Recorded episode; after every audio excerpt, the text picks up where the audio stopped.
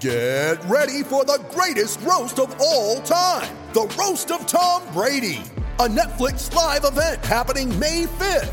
Hosted by Kevin Hart, the seven time world champion gets his cleats held to the fire by famous friends and frenemies on an unforgettable night where everything is fair game.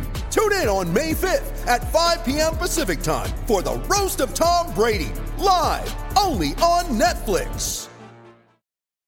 Hi, I'm Susan from Safeway. Are you ready for a road trip? You can save on gas by shopping at Safeway. It's easy. Shop at Safeway and earn gas reward points. Then save up to 20 cents per gallon at participating Chevron or Texaco stations or up to $1 per gallon at Safeway stations. That's right, up to $1 per gallon at Safeway stations just for shopping with us. Redeem your rewards at participating Chevron, Texaco, and Safeway gas stations. Limited to 25 gallons in a single fill. If other restrictions and exclusions apply, visit store or safeway.com for details. This is Susan from Safeway, and we'll see you soon. Jokic behind his back. What a take by Jokic. That's a sitter. Wow. Hey, Nuggets Nation. You're listening to the Pickaxe Podcast. Now, here's your hosts, the Denver Stiffs.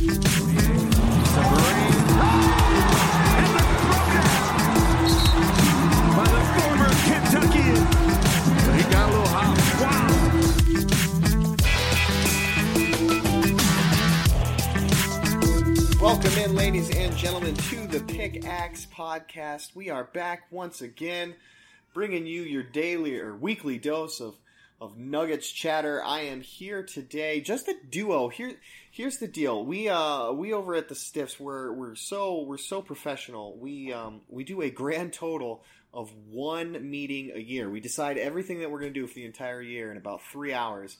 Um, and that meeting happens to be today. So I don't, I couldn't really convince anyone uh, to to spend more than than those three hours of their day today on on the Stiffs, with the exception of our one glutton for punishment, Mr. Dan Lewis down there in Littleton. Dan, what's up? Not a lot. I figure I gotta take all that money that SB Nation gives me and put it to good use. That's right. That's right. They uh, they pay us a large sum that we really we really need to put in a ton of work to make sure we they get their money's worth out of it. Anyways, Hey, but uh, um, congrats on congrats on the Rams getting a win. yes, that's right. That's right. Uh, beat beat oh, uh, Oregon State pretty good, right? What was it, 57-28? Um, Yeah, Both- I don't know. BYU won, so I'm happy. oh, there you go. That's right. They were playing Yeah. um, Portland State, right?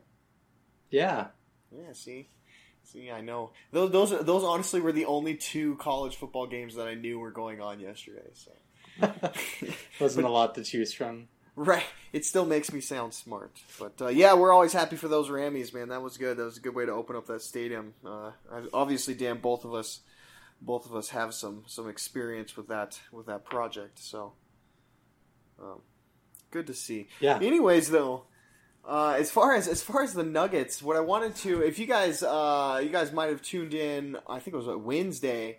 We had we did a live podcast over on Facebook when the the Kyrie Irving news dropped. Um, so check that out. First of all, if you didn't get a chance to see it, it's the audio's a little choppy. It was our first time. I was the genius who was like, "Hey, let's try for the very first time to do a live podcast when we're like throwing it together at the last second." Oh, by the way, I'm also watching my two small children, but we'll, we'll pull it off. So uh, the audio is, is a little bit rough in the beginning and the end, but otherwise a lot of good content. Check that out. Um, but I wanted to still get into Kyrie Irving because now over the weekend we get the news that maybe the deal is not going to go through. That uh, Cleveland is a little more concerned about Kyrie's hip. Uh, obviously, we know a lot about those type of hip injuries, that torn labrum, because um, Wilson Chandler's gone through gone through it himself. So I wanted to talk about that, and the Nuggets have been have been linked to Kyrie Irving, so I, I think it, it's relevant to them as well.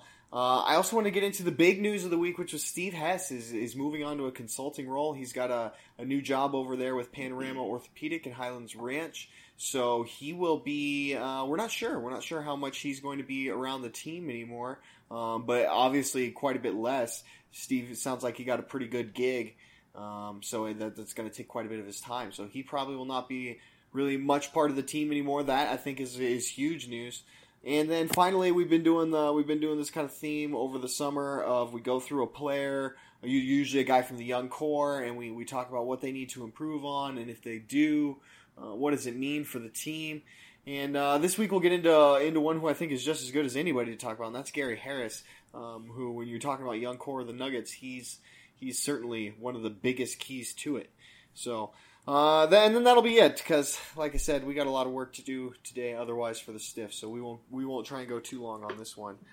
Um, and with that said, I want to dive right in. Let's get into uh, let's get into Kyrie Irving. So the the deal the deal originally was Irving to the Celtics for Isaiah Thomas, Jae Crowder, um, Ante Zizic, and then the Brooklyn 2018 first round pick unprotected. So uh, essentially a, a high lottery pick with a chance, uh, obviously a, a, decent chance of maybe becoming even number one overall. Uh, pretty good deal. Now, Dan, though I know you thought you thought Boston got a pretty good deal out of it as well. I did, um, and especially if if they knew that Isaiah Thomas was had an injured hip, like it's even better trade for Boston because right. they would be looking at going into the season without you know a a scoring point guard, which was such an important part of their offense last season. Right. Um, I I am curious to see what happens in regards to um, if if the trade gets voided because of Isaiah Thomas's hip. Um, and what happens with the fallout with that. But I I think there's a possibility that it still goes through just because of um, the Boston media's smear job yeah. on Isaiah Thomas that happened afterwards. um, Kyrie Irving has you know reportedly said that he's not going to show up at training camp in Cleveland, so they, they kind of have to send him somewhere. Right. And uh, if even if Isaiah Thomas is injured, I think I'd still probably do that deal if I'm Cleveland because they can say, "Hey, look, you know, well now like now we're definitely not sure if we're going to resign Isaiah, but we got Jae Crowder and we got this 2018 first round pick. Right, right. Because Brooklyn. I would say that's that's the biggest part. That's really the juicy piece of it. It's not Isaiah Thomas because Isaiah Thomas, even if healthy, is a one year rental for them, lined up with the same. Hey, LeBron's got one more year left, so it gives you it, it, was why it made a lot of sense for Cleveland was because it gives you a guy who's a fairly comparable um, replacement for for Kyrie, but it still sets you up for a lot of flexibility in case LeBron walks. It, it was it was a move that to me felt like okay, this is we are preparing for LeBron to leave. We've got this perfect scenario where we can get this you know all star point guard for one year to take one more run at the finals. Uh, and then he'll be off the books. LeBron will be off the books. We've got this great first round draft pick, um, and, and a nice piece in Crowder, a nice piece in Zizic, and, and, and we'll be ready to move on into the next era. And, and it really works out well. Now, if Isaiah Thomas isn't a part of deal of that, you're right. It's, it's, it stinks because it, it and it definitely, I think, slants it more into Boston's favor. Um, but at the end of the day, it was a one year rental anyway, so it's not and it's not that big of a deal, and you're still stuck with Kyrie Irving. I tend to agree with you that I mean because time is starting to become a factor here. So they, I don't know that they can get swing another deal where they're going to get an asset as good as that first round pick. Uh, certainly not with within the next couple of weeks because the only other players they've been talking about uh, are, are Kristaps Porzingis, Jayson Tatum, and, and Nuggets Jamal Murray. Um, you're not going to get Porzingis for Irving. That's just a pipe dream. And, and Jayson Tatum, while he, he he's a great scorer, uh, I mean he's got questions about his defense and is he going to be better than what you could possibly get with that first pick? I mean that's the thing. Tatum's not proven either, so I don't know. It's I think they, they go through with it still because they kind of have to. I agree with you on that, but man, it's it's really now at this point it is. I think it, it's a win for Boston, especially if, if Isaiah Thomas is, is maybe not even going to be part of the team this, this whole season, right? Because that's what we saw with Wilson Chandler. It took him a whole year to get back. Uh, granted, Thomas had his surgery in um, back in, in June, but still, it, it took Wilson almost a full year to get back. I I don't know. Yeah, what, what do you think? One thing I think that also makes a difference for Cleveland is and why I think that they, you know, even if he is going to miss the season, I think they should still do it, is because Cleveland is now looking, with Isaiah Thomas either injured or leaving at the end of the year, they're looking at a hole at point guard, and they're either going to have to use that Brooklyn pick, or they're going to have to look in free agency. And 2018 free agents at the point guard position is headlined by Chris Paul, who is most likely going to resign in Houston, then Tony Parker, then Isaiah Thomas, then you get it down into people like Jameer Nelson, Devin Harris, Rondo, Michael Carter Williams, uh, Derrick Rose, Raymond Felton, Elfrid Payton. Like, gets pretty ugly pretty fast.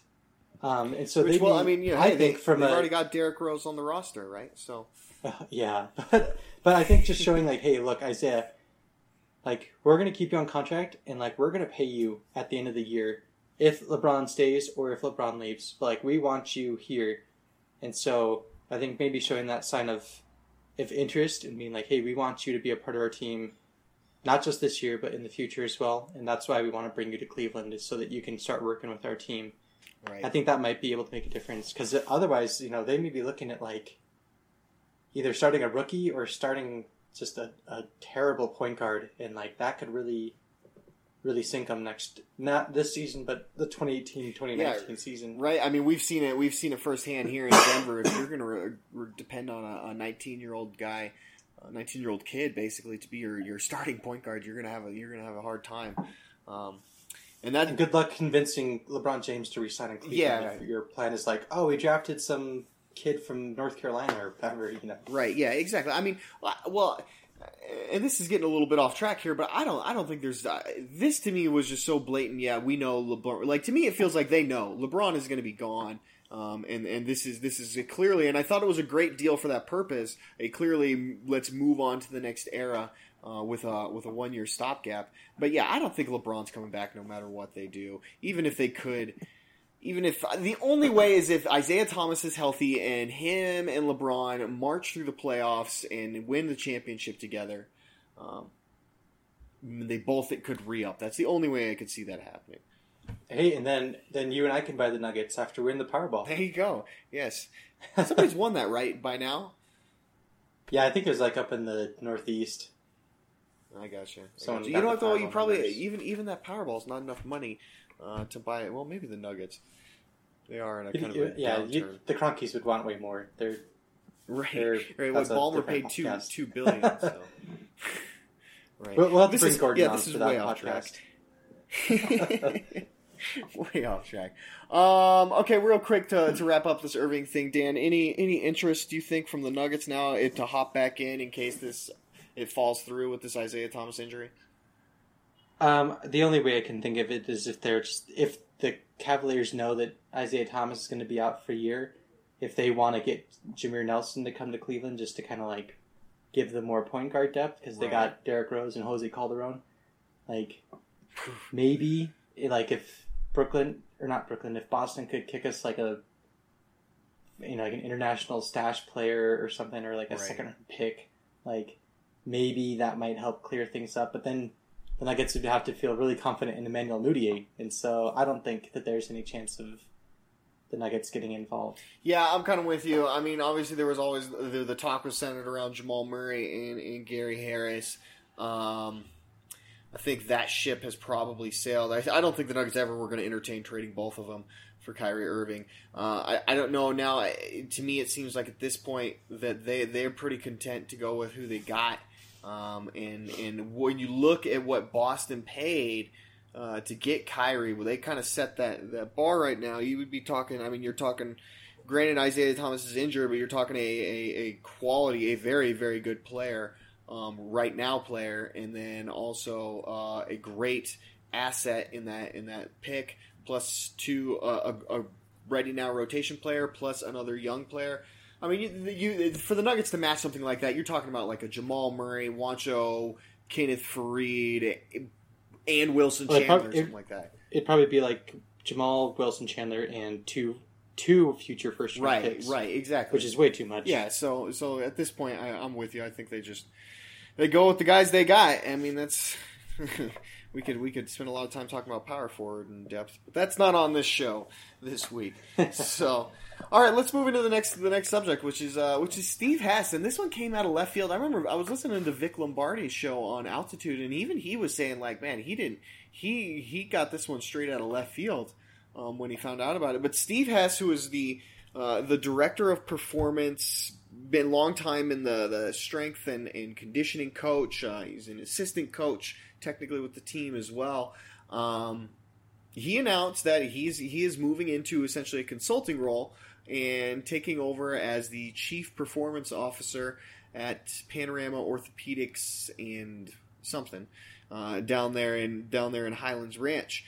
Um, I mean, Hess is an icon. You know, it, with the Nuggets, he's been he's been through. Gosh, he's got to have been through like four or five coaches with this team, which is saying something when you consider how long George Karl was the coach. It's probably more than it's probably like six. You know, he was around. I think Hanzlik was the coach when Hess came on. Oh, jeez. Um, I don't remember those days. Those. That's how long he's been with the organization. How shocked were you, Dan, when you found out that uh, he's going to be stepping down? Um, I mean, he he's getting a little bit older, right? And I know his kids are getting to a point where he's probably going to want to go and like be able to see them off at college and like maybe spend some time alone with his wife in the next couple of years, right? Um, if he is married, I assume he is. Um, but I'm just it'll be interesting to see how things go. Uh, I'm just, you know, I welcome him down to King's Landing. there you go. Uh, yeah, he's uh, that, that that's an inside joke right there uh, with a little Game of Thrones flavor for you. But um, I think I think that probably you know has got to be uh, the big driving factor for him is that when you think about it, living the NBA lifestyle, which he does. Uh, he's with the team constantly during the season and during the offseason. We've seen him over in Serbia uh, already this year. Um, yeah, that's got to be hard, especially on your, on a family uh, when you're gone all the time like that. When you're when you're working a schedule that's so demanding. When you know during the season he probably doesn't get a day off at all because even on players' days off, they're coming in to see him. Um, so this, you know, this probably is an opportunity for him to get your more basic. Hey, I'm going to go work a nine to five now. Uh, I'm going to come home every night and sleep in my own bed. I'm going to get to see my family. My, like you said, your kids going off to college. Um, it makes a lot of sense, and he's been doing it for so long that, that I could see how that that grinds on someone, um, for sure. Taking his place, uh, I, I, I don't, I'm going to butcher the last name. Is the problem here? Um, it, it's uh, Felipe. Uh, what do you think? I, Eichenberger?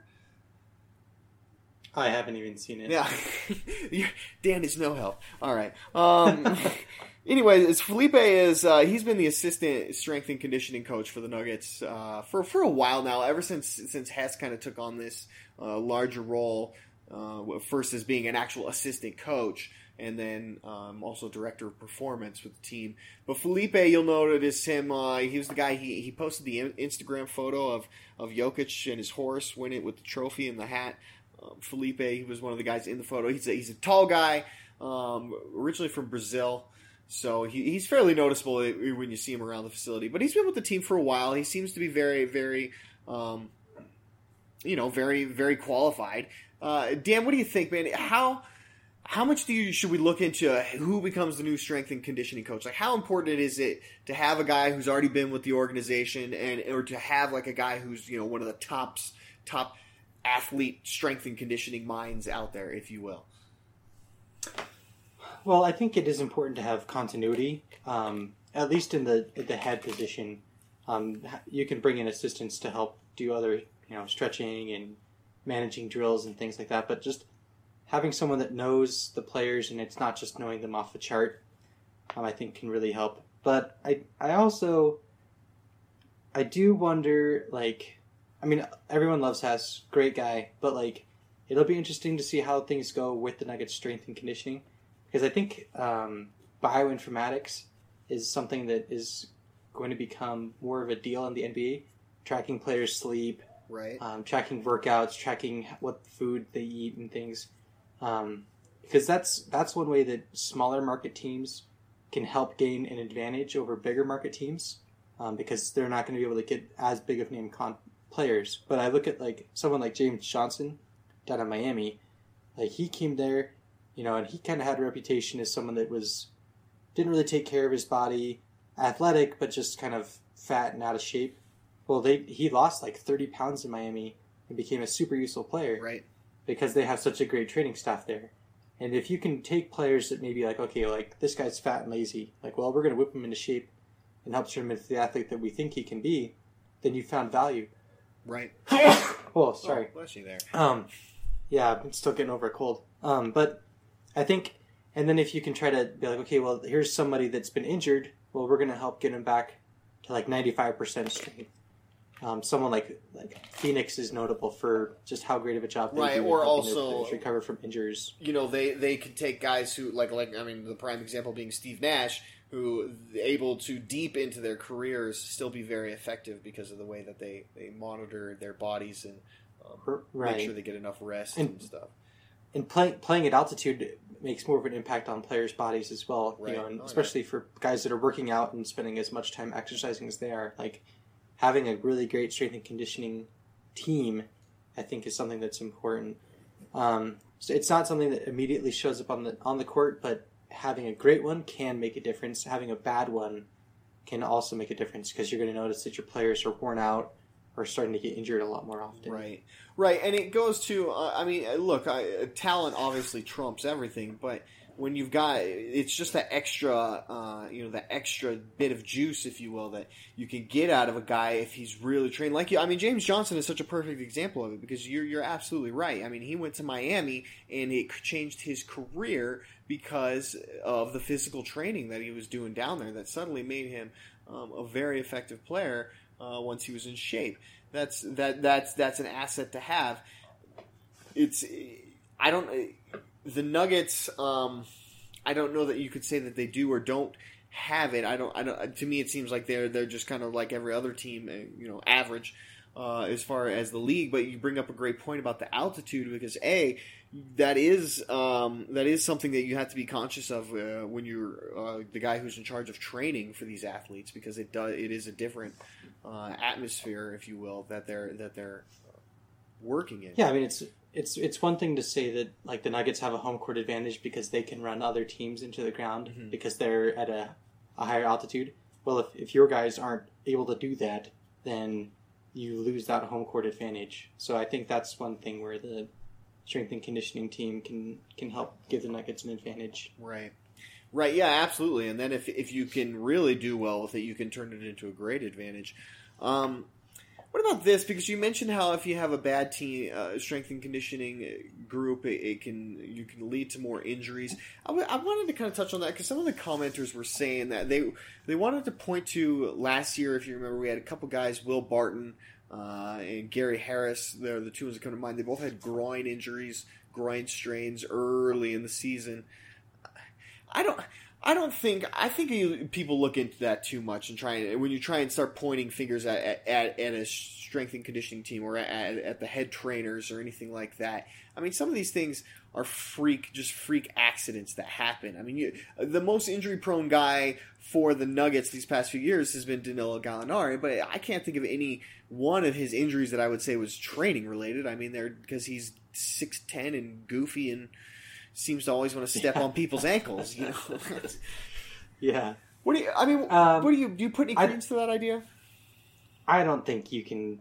I, I think what you can blame them for is if like they're like let's say well, and it's different for all these different individual players too because everyone's body is different, Right. and like if you get into the medical field, there's just so it's just so much like you know these loose like six to eight weeks. You know, there's not these t- set schedules for recovery. You just you recover when you recover. Right. Um, but like, if and it, sometimes it can go back to the player, like not putting in the work ethic. Like I look at someone like Andrew Bynum, who just like ate his way out of the league. Right. Like, did that mean that the 76ers had a bad training staff? No. You know, like not you, that causation or correlation doesn't necessarily mean causation, but I think, I I think maybe like. I don't know. There, there might be some things where it's like, okay, like if like if you know that this guy's going to be playing this going to be the starter and he's not in good enough shape to play 30 minutes a game like i think that does kind of reflect on the on the strength and conditioning because yeah it, it that may come down to the player like not doing his part to get in shape but like you're a professional organization like your job is to get these guys in shape if it's if this player is struggling like work harder to make sure that he's staying in line Right. so I think that's where you can point it to, but it's such a gray area. Like, and we, we don't have enough information to to really know to make a fair assessment. And I think if you are judging Steve Hess because of injuries to people like Danilo Gallinari or like We're, I mean, like a hip tear for Wilson Chandler, Right. like that's I don't think that's fair. yeah, And I because if you're gonna say the negative things, you also have to give him credit for the positive things. And this, I mean, we'll talk about this after the break. But like, if you've seen Gary Harris lately, like, I think Steve Hess has been doing a great job. yeah, no, yeah, no, no, no doubt, um, no doubt about that. Yeah, and I, I I'm, I, I like I, I thought you really hit it on the head when you said there, you know, that if you, we don't know, all right, we don't have that inside access. We're not there with these guys every day. We don't know what they're doing. We don't know where what their training schedules are like. We don't know anything yet. So if you're if you're gonna just sit there and say, oh, he got injured, it must be, you know, this must be on on the strength and conditioning team or something like that. To me, it's just. Uh, you, you're just you're just okay. I mean, it could have also been because of the solar eclipse. So, it, you know, who knows? It, there's no there's nothing to back it up uh, at whatsoever. So I'm with you. I, don't think it's fair um, in any way to, to, to try and try and connect those two dots. At least we haven't had any like. My favorite like fluke injury of all time is Clint Barnes. If you remember him, the old Rocky shortstop, who like was carrying frozen meat up the stairs and his dog tripped him and he fell down and like broke his wrist or something. Yes, Like at least we haven't had any like it's it's true. tripping dogs and the or like slipping out of the car in the driveway, like slipped on ice and broke a bone or something. like I haven't had any of those yet, so I think we're doing fine. See, I remember also Cargo one year. He missed like two weeks because he like stabbed himself with a steak knife or something. Yeah, you gotta watch out when you're cutting them avocados, you know. Right. right. It gets on that pit. It gets slippery. You never know. Uh, yeah. Uh, the hazards. Yeah, you're right. No, nothing there. But um, I guess that in that case, we we would just have to we'd have to blame the the professional chef uh, or something. Yeah. Blame the fates. there you go. All right. We'll tell you what. We will. Uh, we'll go ahead and take a break, and then when we come back, we'll do uh, we'll do a segment on Gary Harris, and that'll be our show. So we will we will be right back. We've all been there. When the budget's the tightest or a time is the shortest, that's when disaster strikes. The last thing anyone wants to deal with in these times is an electrical issue in their home or business. Maybe your light suddenly won't turn on, or maybe a home inspector wants that electrical service changed before you can close out on a property you're selling. Heck, maybe it's not even an emergency at all and you're just looking to finish out your basement or get some power ran to that new AC unit. Whatever your need may be, give Sun Electrical a call.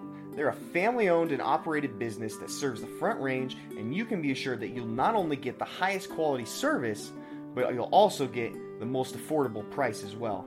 Mike, the owner of Sun Electrical, will come to your home or business personally to evaluate your situation and provide a free estimate. And he stands by the work Sun performs as a fully licensed and insured electrical contractor. So give him a call 719 659 6888. Don't be fooled by the phone number, as they'll serve the entire Front Range from Colorado Springs to Fort Collins and everywhere in between. That's 719 659 6888. 719 659 6888. Sun Electrical, the home of truly affordable electrical work.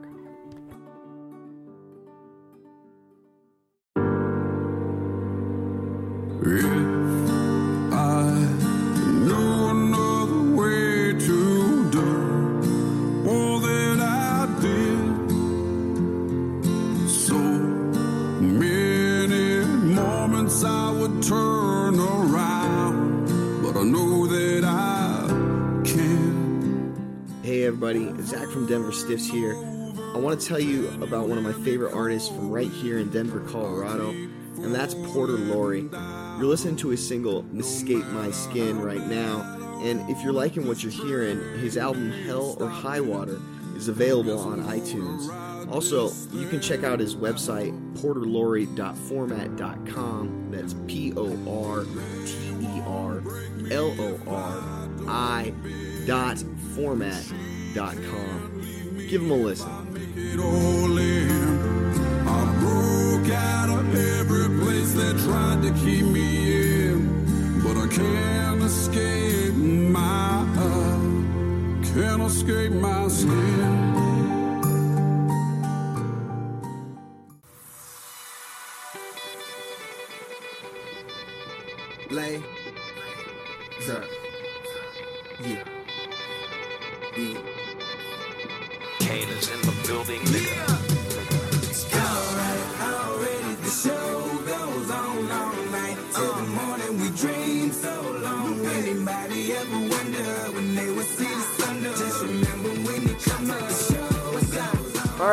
welcome back into the Pickaxe Podcast. Zach Mikash here with Daniel Lewis. We're doing it as a duo uh, this week because everybody else is getting ready for a big annual business meeting, if you want to call it that, that we do once once a year for the, the Stiffs.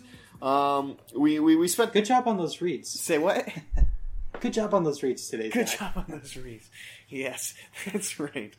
Uh, um, so we spent the first half of the show talking about uh, Kyrie Irving and, and the trade, whether or not it will go through or won't go through, and what the how that kind of what the Nuggets should do if it doesn't go through. Uh, and then we talked about Steve Hess and him him moving on to the to a new role, le- kind of leaving the Nuggets now as a he'll only be there in a consulting fashion. And then also finally, I want to get into our last segment here, which is Gary Harris. We've been doing this. We have, uh, I think we've covered Jamal Murray, Emmanuel Mudiay, and Nikola Jokic uh, so far if, in previous podcasts. But we've been going every week. We've been going through one guy and talking about what they need to improve on and, and what it could mean for the Nuggets if they take the next leap. And so this week we'll do Gary Harris. Um, obviously, Gary. I think he caught a lot of people by surprise last season in that I think everybody kind of looked at him as, hey, this guy could be a really good role player. And now I think after last season, you kind of look at Gary Harris and you start to wonder, like, uh, well, could he be more? Could he be, you know, a guy who gets into an All Star game every now and again, kind of like a, maybe like a guy like a Paul Millsap is, is turned out to be. You know, I mean, not not a huge superstar by any means, but a guy who is is one of the best players in the league and is a complete player. Um, you know that that's kind of where he's at now. So uh, looking forward, I think there's there's a, a lot to discuss there about what he can become and, and what it could mean for the Nuggets because I think he's a huge huge part now of this core. Um, Dan, let's start with this. What are you what are you hoping that Gary's been working on this offseason or what do you think he needs to improve upon the most to really help him make that next jump? Well, we mentioned it earlier. Uh, it, it looks like he's getting much stronger, Right. Um, which which should help. And I think because last season, I think it wasn't like a wrist injury or a groin injury that kept him out for the first Yep. month, of, Yep. It was it was um, all throughout November. Um, so he he only played in 56 games last season, but I think him improving his strength, um, especially core strength, that's one thing that helped Steph Curry from being a, a guy with glass ankles to turning into the Steph Curry that has his own shoe line and plays eight does advertisements. yeah. yeah.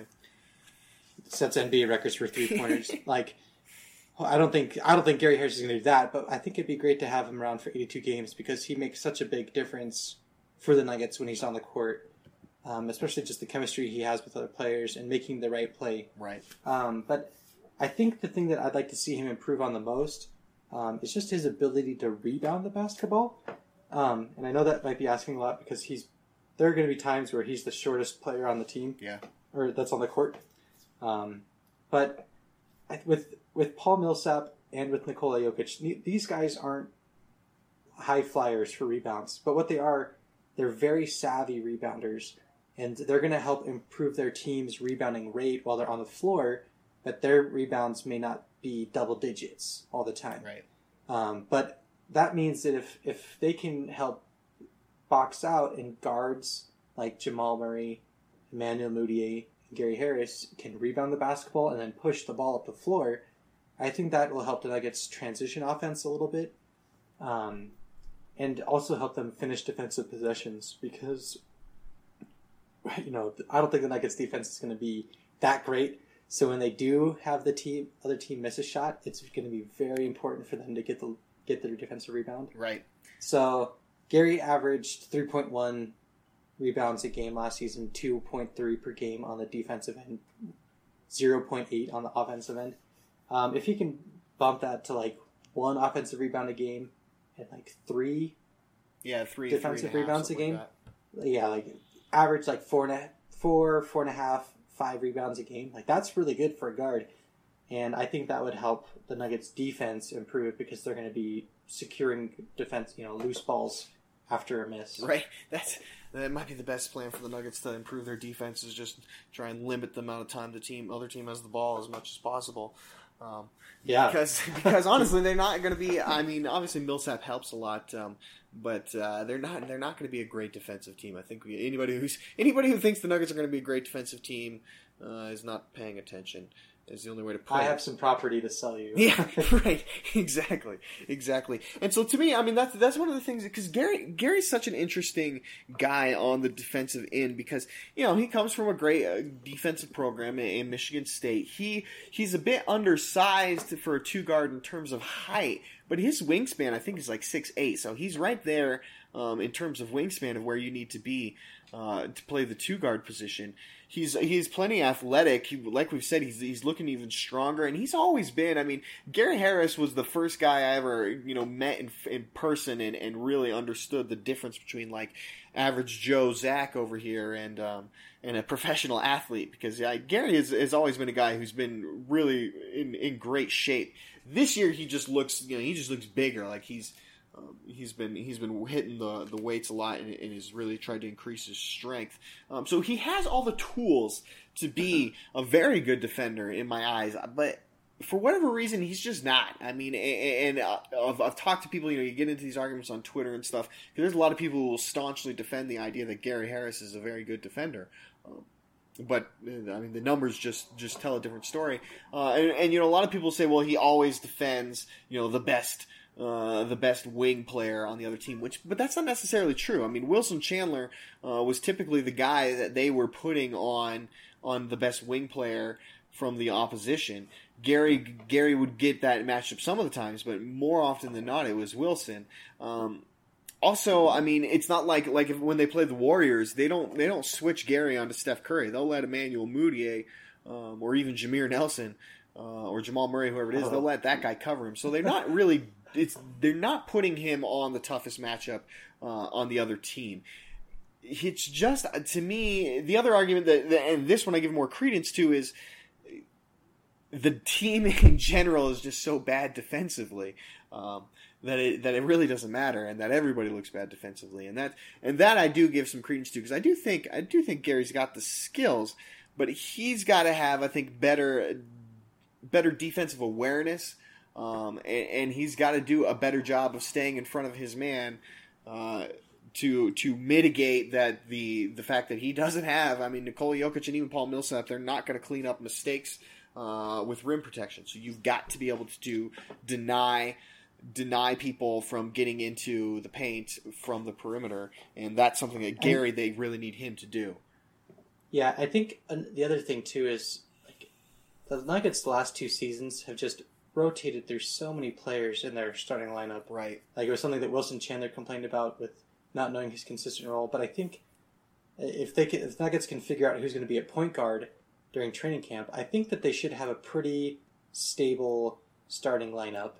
Um, you're going to get Nikola Jokic, Paul Millsap, Wilson Chandler, Gary Harris, and then whoever, whoever is at point guard of you know Jamal, Emmanuel, and Jameer. Right. But like guard defense is so nuanced because you're not doing a lot of one-on-one defense. It's a lot of off-ball moving through and then running through Yeah. screens. It's just a lot of chasing someone. And so for someone like Gary Harris who who does have pretty good wingspan and is a very aware cutter, he's probably one of the best cutters on the team. But for him now to have the strength to like fight through those screens and to you know just you basically have to push through these guys um, I think that should help him defensively. And one on one, I don't think is much of an issue because he'll, you know, you just have to have the experience to be okay. Here's what I'm going to do, but you also have to have the chemistry of like, okay, I'm I know whose voice I'm going to hear calling out the screen. Right. I know where Emmanuel Mudiay is going to be, what his strengths are. I know what Jamal Murray wants to do. I know what Wilson and Paul, when they're switching screens, want to do. I know where Jokic is going to be when he's sitting back in the paint. And so I think that's one thing that he, you know, just being healthier and having a more consistent lineup. I think the Nuggets defense, I think that's what also the team is hoping to bank on it for defensive improvement is just having consistency in the starting or in the rotations. Right. Yeah, and and well, and also, I mean, having Paul Millsap is is, is a huge plus. They they uh, Kenneth Faried is is does does a lot of things well. Defense is not really one of them though. So uh, adding a guy like Paul Millsap, I think, helps there a lot. But you're right. I mean, you're right. They need they need Yeah. Gary. Um, they need Gary to be able to to like you said deny the almost deny the ball when he's off ball and, and be able to i thought that that's a great point. That it's exactly what a two guard does the entire time that his player his guy that he's defending doesn't have the ball is he's just chasing him around the court the court and running through screens. So having that extra strength you're right that should help him um, that should help him a bit quite a bit. Let me ask you this then so is it, it if Gary does that, I mean, and he, and he steps up the defense, is is that like his ceiling? Is is he like an elite three and D guy, or or is he a guy that you look at like you know? I mean, uh, not to not to say that to compare it right away, but like you look at a guy like Klay Thompson, right? Klay Thompson does a lot of the same things that Gary Ter- Harris does. Klay Thompson is one of the best guards in the league. Uh, is that is that what Gary Harris can become, or is he more of just going to be a you know what he he's going to be good at hitting hitting shots from the corner and, and cutting off ball with Jokic, and then we can put him on on a, a, the the other team's best wing player. Um, I, I think, especially in the Western Conference, I just think it's such. You're just you know, throwing grass into the wind if uh, if you're hoping that some of the Nuggets can be all stars. Yeah. Because the talent is so so great out in the Western Conference. But I think one thing that Gary Harris can probably aspire for, and it's not quite as like notable of an award, is the Zach Lowe All Stars, um, which are the players that he loves to watch, and they can't be an All Star, and they're not going to be scrubbed. So I think Gary Harris, he's just going to fall into that value of being like, this is a dang good player. Uh, I mean, he's obviously not like an All Star, but you know, like look, he's going against like James Harden and like, you know, for the starting shooting guard position or Klay Thompson, you know, so he's got a lot of competition to make an All Star team. So I, I don't think we can say that he's going to be a borderline All Star, Right. but I definitely think that he can be like a league pass darling, Zach Lowe All Star, just a, a dang good player, someone that's not going to make an All Star team and probably won't make the Hall of Fame, but like Nuggets fans, will they'll look back in his career and be like, you know what, like Gary Harris, that dude was a stud, and you know, like loved having him here, a great contributor, Right. and I, I that's that's not that's a great thing, like that. That, that's a great thing for someone that was like the 19th pick, right? In the Yeah. in the draft. Like he's, I, I, I think that's going to be really, really valuable to Nuggets, and they'll probably wind up in him getting paid in free agency. Yeah. Oh, yeah. No. I mean, Gary and, and the Nuggets have said that they, they, they want to get him an extension, and um, he's due one. I think I think the Nuggets have been wise to maybe wait a little bit on that to kind of like see how the uh, the the market has has uh, shook out. It, yeah, It's- it's- it'll get announced like a week before the season Right. starts. That's that's usually just the timing for those kind of things. Right, exactly. Um, moving back to on, on, on to what Gary could could or can't be. You, you I, I, I agree. I for what you mentioned. I mean, the, the West is already so stacked in terms of in terms of. Well, like, do you guards. think do you think he'll ever be better than C.J. McCollum? Uh, yeah, I, I could see him being better than C.J. McCollum. I could because I the, here's the, here's the thing. I'm not a huge C.J. McCollum fan. I think he's kind of a volume scorer and Oh yeah, he's a volume Right. scorer, but like just in terms of like wins produced, Wins produced. like, I feel like yeah that that okay. So C.J. in terms McCollum, of wins produced, like, that's right probably now, is like Harris's peak. Right, yeah, that's probably right. I would say that's probably right about where he could um, peak out at in, in terms of, of value to a team, sort of that secondary guy, but a very good secondary guy um, on a team. And that's kind of where he's headed. Obviously, he's probably the third, well, not probably, he's definitely the third guy right now, um, if not fourth. I guess you'd have to turn him or Wilson would be the third best guy on this team right now. Um, but yeah, I think he could be a type of player who is, you know, I always I always like to use the the, the championship teams um, references, and that you always have to have three guys um, on a championship team. To me, Gary Harris is the guy whose ceiling is being the third guy uh, on a championship roster. You know, he's not going to be your your the number one star superstar player. He's probably not going to be the second best player either. You know, he's more of your uh, more of your Kevin Love or your. Um, well, I guess I guess Klay. Well, like, let's- Let's let's put it this way. Like I think I think the Nuggets. They're. I think they're going to be good this season, but I think their their real jump is going to come 2018-19 uh, after LeBron leaves Cleveland and signs with Denver. Yeah, But then, yes. like you're looking at a roster of Nikola Jokic, Paul Millsap, LeBron James, Gary Harris, and Jamal Murray. And like, if Gary Harris is your fifth best player, like if he's your fifth best player in that starting lineup, like that's great. That's a Western Conference Finals team. That's that is no doubt. All so it's it's that simple. we just have to sign LeBron and boom, we're there. Um, uh, Banners. I guess uh, just just to wrap it up, um, you know, because we think about that, like like where does he? Let's say let's say he does it though. Let's say Gary makes that jump to a guy who's like uh, a, a number two guy. CJ McCollum like CJ, yeah, exactly. Like, does that? I mean, how much does that change the outlook of this team? Is this suddenly with with Jokic and Paul Millsap? Is this suddenly like a team that's you're thinking, hey, is a top four seed in in the Western Conference? I mean, if if you had like Gary Harris averaging like twenty points a game, Right. and Paul Millsap and Jokic, I'm probably going to pay like eighteen to twenty. Wilson Chandler probably like sixteen, and Jamal Murray if he's able to get up to like 14, 16 points a game, and Gary Harris is your twenty point a game scorer, like that's that's nearly hundred points a game just in your starting lineup, Right. Like, I mean, th- I think that would help solidify them as the fifth best team. I don't know if they're the fourth best, but it's going to be a really crowded pack between like five and eleven. And I think if Gary Harris is able to make a jump into, you know, being able to kind of yeah, like what you're saying, like CJ McCollum light, less on offense, more on defense. Like I think that makes the Nuggets like the fifth best team in the Western Conference. Who do you have as the fourth best team in the Western Conference? Uh, that would be the Oklahoma City Thunder. Okay, yeah, I, that, that would be the one I could see the argument that could be made, just because, man, we already saw what OKC could do when they had KD and, and Westbrook, and now they have uh, Westbrook and Paul George. So, um, but I would think that, but that that's that's uh, that's what I would think too. I would think that the Nuggets would be right, probably there. Maybe not, maybe not quite up to Oklahoma City, um, and not not in the conversation yet with the San Antonio, Houston. Certainly not the Warriors. Um, but right there, and and and you and you're right. Maybe f- I don't know if I I'd put them right in that group. Probably five to eight. I think it'd be like them, uh, the the Timberwolves, and Portland. Port. Well, I, I probably would put Portland another tier down. Um, Ooh, hot takes from Zach. I'm just not. A, I'm not a Yusuf Nurkic believer. I think. I think most people know that. Um, uh, I'm trying to think who else is in the West that I'm that I'm forgetting there. That might be that sort of like like a team who Uh, could be very good or could vie for that fourth seed. Memphis. Yeah. Memphis is I. They're probably not. I think they're probably like an eight or nine. the thing. The team that sticks out in my head is New Orleans, just because they have so much talent. But um, Well, they they just lost Solomon Hill for yeah, the year. their one wing player. Then now- they have Yeah. none. So that was say their, their depth concerns. That's what. If Wilson Chandler gets injured, that's what's going to happen. Yeah, right. though. Yeah, boy, the Nuggets are right there. Exactly. They would. Uh, Wilson Chandler for cannot get hurt. That is, that is uh, the truth. But that that would be for another topic for another day.